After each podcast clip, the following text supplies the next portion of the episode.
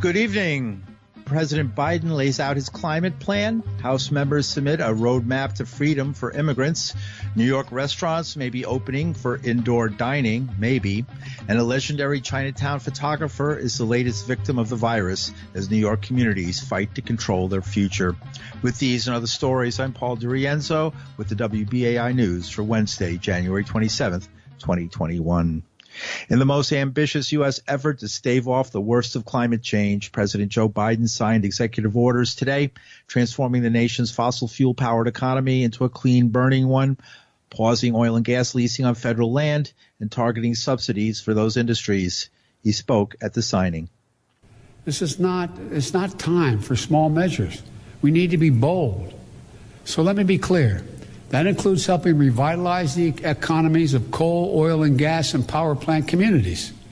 We have to start by creating new, good paying jobs, capping those abandoned wells, reclaiming mines, turning old brownfield sites into new hubs of economic growth, creating new, good paying jobs in those communities where those workers live because they help build this country. It's about jobs, good paying union jobs. It's about workers, building our economy back better than before. It's a whole of government approach. Put climate change at the center of our domestic, national security, and foreign policy. It's advancing conservation, revitalizing communities in cities and the fa- on the farmlands, and securing environmental justice. Our plans are ambitious, but we are America.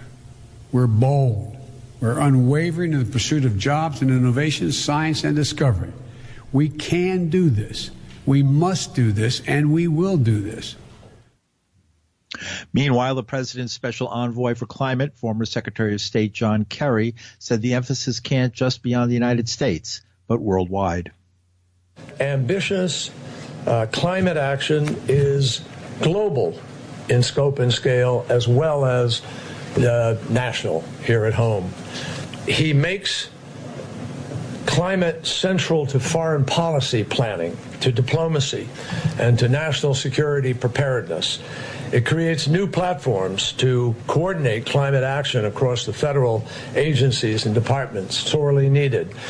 And most importantly, it commissions uh, a national intelligence estimate on the security implications of climate change to give all of us an even deeper understanding of the challenge. This is the first time a president has ever done that.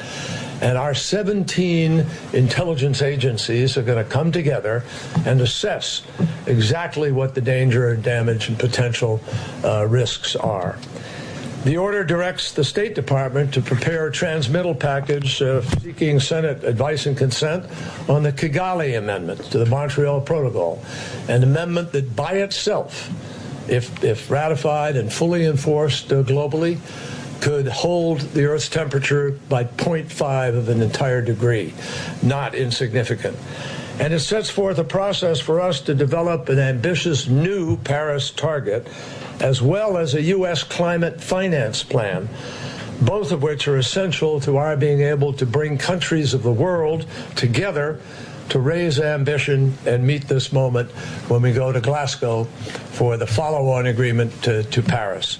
So that's the only way for the world to succeed together, my friends. Is uh, again, this is an issue where failure literally is not an option.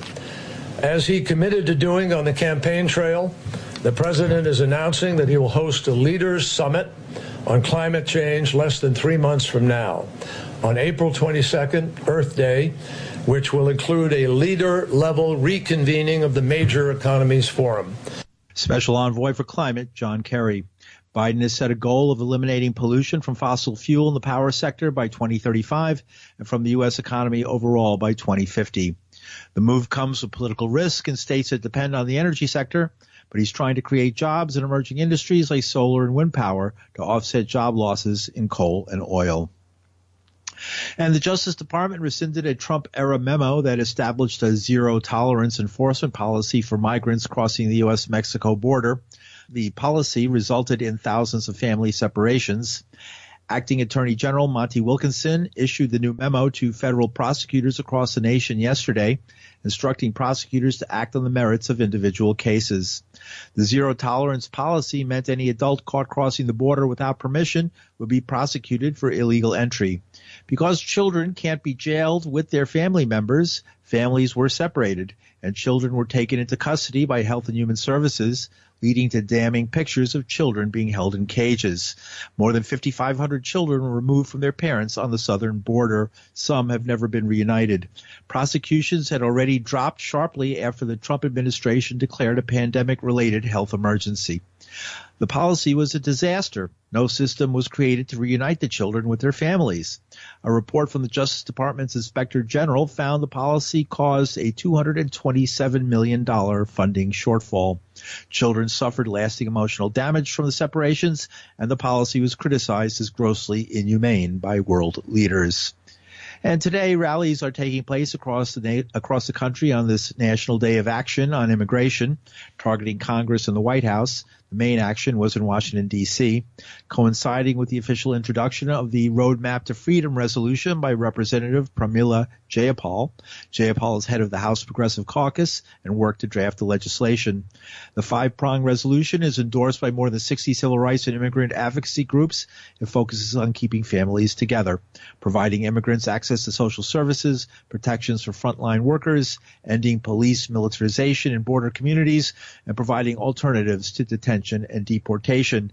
Representative Jayapal said, we are not simply reversing the hateful immigration policies of the last four years. She was joined today by activists and members of Congress, including New York's Alexandria Ocasio-Cortez. As someone who came to this country alone at the age of 16, a person who is one of only 14 naturalized citizens serving in Congress today, for far too long, Congress has approached immigration reform through trade-offs trading protections for some in exchange for increased enforcement. Now is the time to move away from that harmful dynamic and put forward a new set of principles that must underlie any piece of immigration policy that we pass. The roadmap to freedom will be our visionary document. It will be the North Star for any necessary immigration policy reform. Now I'd like to turn it over to my congressman, our OG, our brother in the struggle, Representative Chuy Garcia. What we are introducing today is a comprehensive roadmap to return America to a nation that welcomes and celebrates its diversity. Good afternoon and greetings to everyone. I'm Congresswoman Yvette D. Clarke, and I proudly represent New York's 9th Congressional District. I have seen the glaring inequities and civil rights violations that disproportionately impact immigrant families and communities of color. The time has come for the values of our nation that, that they are reflected in our immigration policies. Representative Escobar. I'm Veronica Escobar, and I represent Texas 16th Congressional District. I'm coming to you from the safe and secure uh, U.S.-Mexico border, the community of El Paso. Um, and as many of you know, El Paso, unfortunately, was ground zero for many of the Trump administration's most horrific and abhorrent anti-immigrant policies we were the testing ground for family separation. We have been the location where massive numbers of expulsions have taken place, where vulnerable migrants have arrived at our front door, only to be greeted by a government that has used cruelty as a deterrent. And now we will hear from Perla Silva from New York. I am a member of the organization Make the Road New York. I just want to share three years ago, my parents and I went to go visit my oldest sister and my brother-in-law in Fort Drum military base on to spend Fourth of July weekend together. Upon the arrival, the military officers refused to accept their identification and insisted to call custom, Customs and Border Patrol to arrest my parents. My parents were placed under ICE custody and were held at the Buffalo Federal Detention Center in Batavia, New York for the 19 days.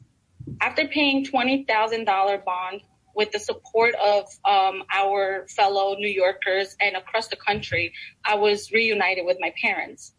But during those 19 days, after my five year old daughter had seen her grandparents be put in handcuffs to be put into cages, she constantly asked about her grandparents, and I was just terrified of not being able to see them again.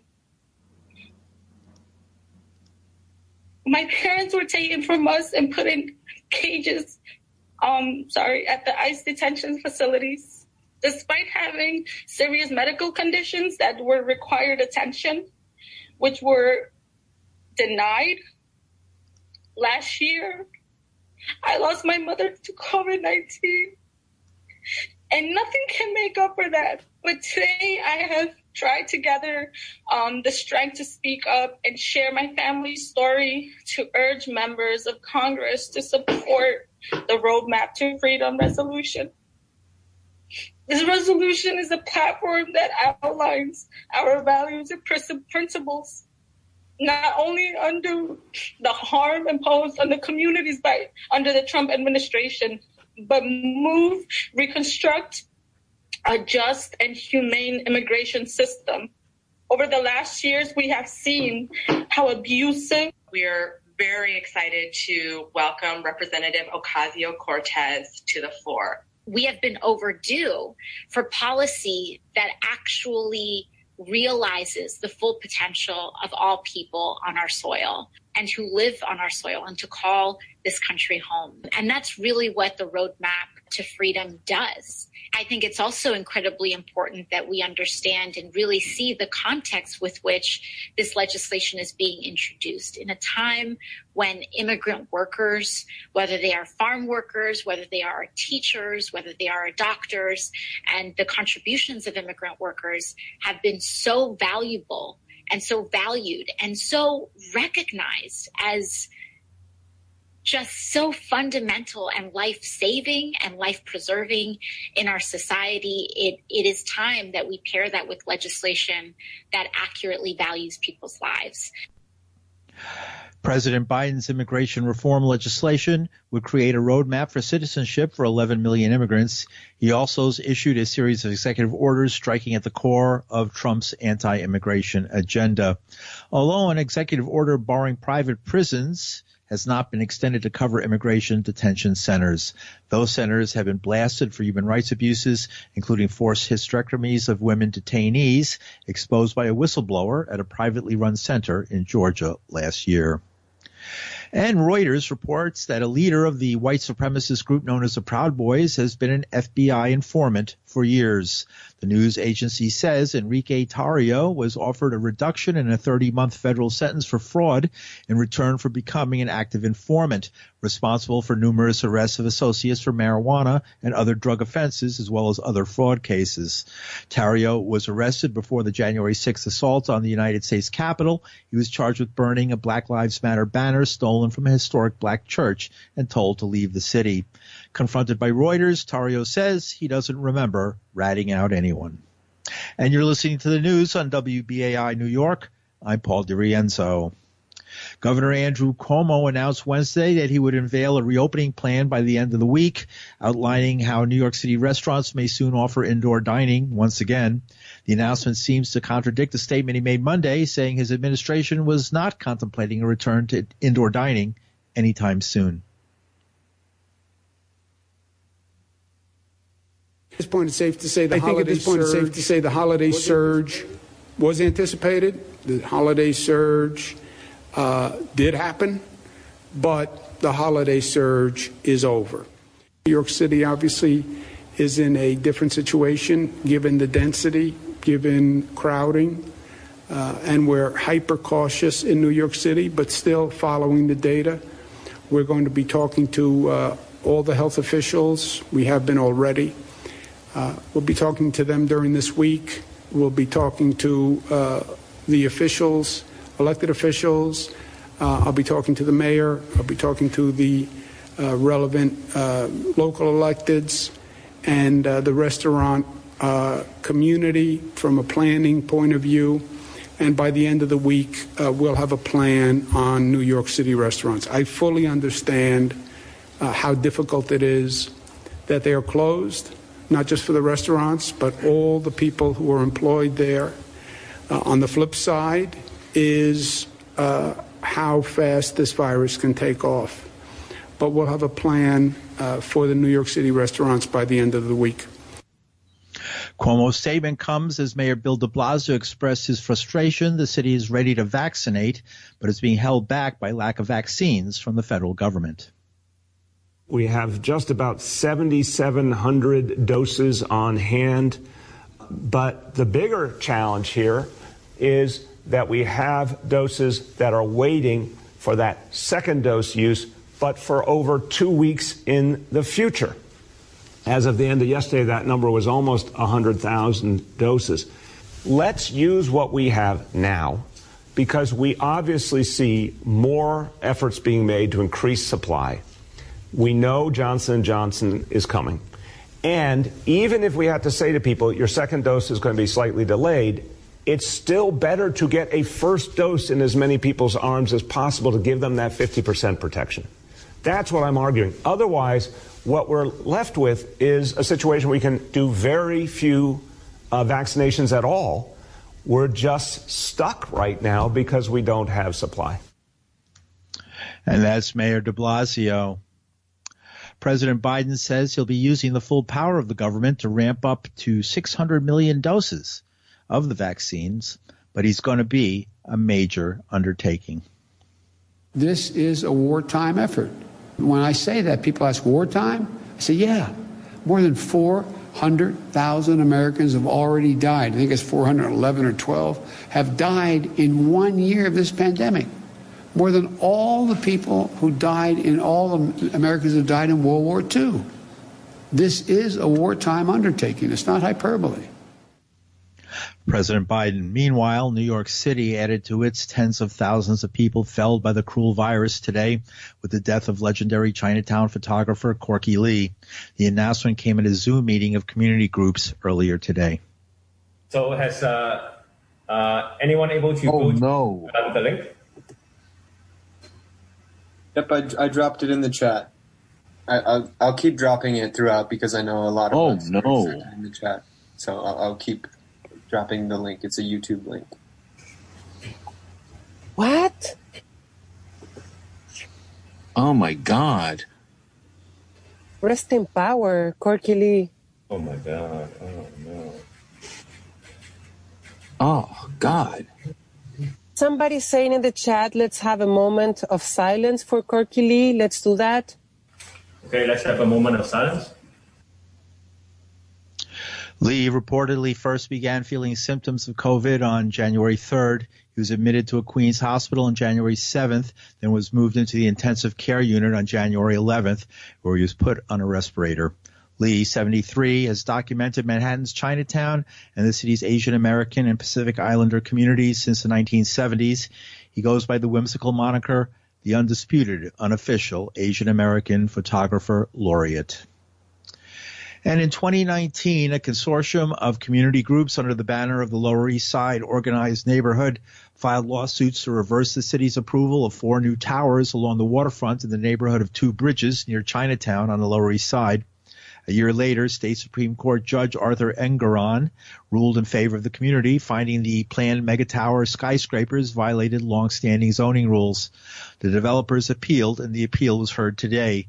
The developers, JDS and Two Bridges Neighborhood Council, proposed a 1,008 foot rental building that cantilevers over a senior center, and developers L plus M and CIM proposed a 798 and 728 foot tower in the decidedly low rise neighborhood, uh, famed for its uh, struggling poor community. Community advocates from throughout the city say they've been fighting de Blasio administration pro-development plans and rezoning plans and joined together to build a citywide community movement. I am Cheryl Pam, co-chair of Inwood Legal Action. We stand with the coalition to protect Chinatown and the Lower East Side because the fight over two bridges is everyone's fight. That is, it's your fight if you care about creating a city where its greatest assets, the people, are truly valued. Affordable housing is the key to everything to arts, to neighborhood amenities, to diverse small business ecosystems. to educational achievement, to our health, to economic opportunity.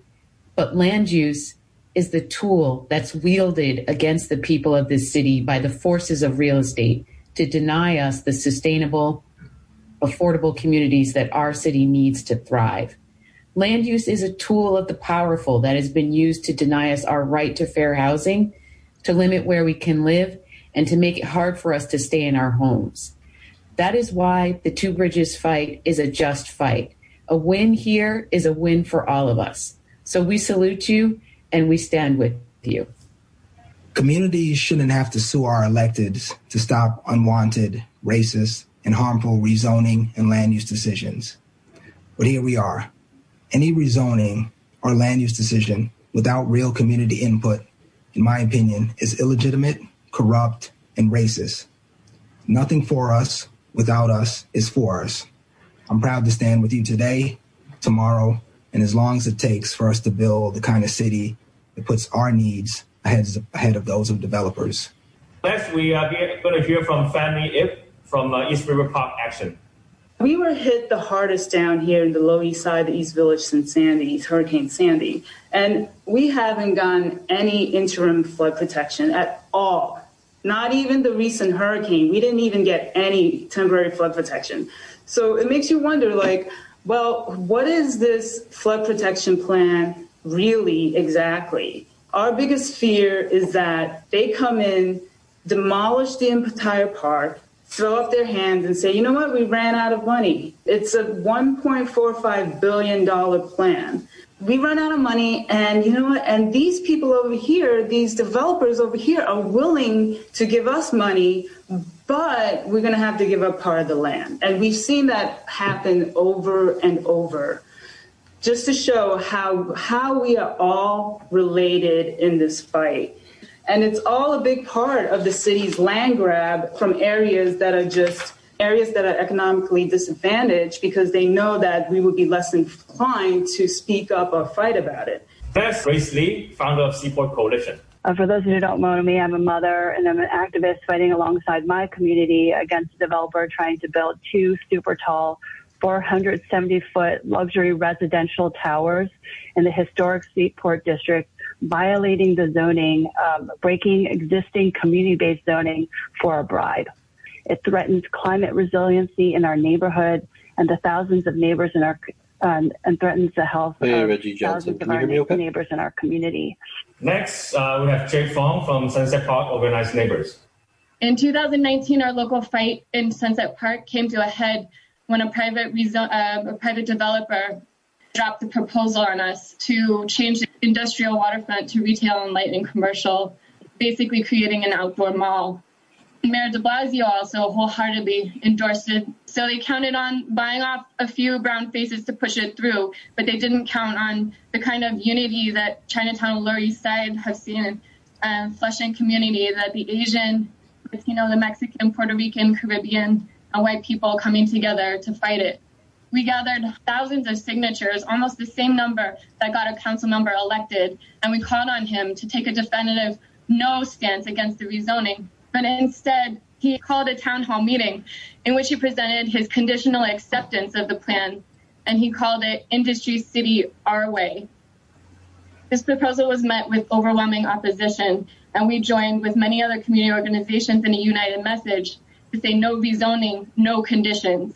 So we kept showing up. We kept demanding that we would be the only ones to decide the future of our community, not the developer and not the city. And so finally in 2020, we won. And the judge heard arguments today. A decision will be handed down in about six weeks. And finally, about those woolly mittens that United States Senator Bernie Sanders wore to the presidential inauguration, sparking endless quirky memes across social media. They've helped to raise $1.8 million in the last five days for charitable organizations in Sanders' home state of Vermont. That's according to Bernie Sanders speaking today. The sum comes from a sale of merchandise with the January 20th image of him sitting with his arms and legs crossed, clad in his brown parka and recycled wool mittens. Sanders mittens were made by Jen Ellis, a Vermont elementary school teacher who has a side business making mittens out of recycled wool. His inauguration look also featured the winter jacket made by Burton Snowboards, sparked countless memes from the photo taken by Agence France Presse. The former presidential candidate could be found on social media timelines taking a seat on the subway, the moon, and the couch with the cast of Friends, among other creative locales. Ellis said on social media over the weekend that Sanders called to her that the mitten frenzy had raised an enormous amount of money for Vermont charities, although she was not authorized to disclose the amount yet. But it's big and it's amazing. Thank you. Generosity brings joy, she tweeted.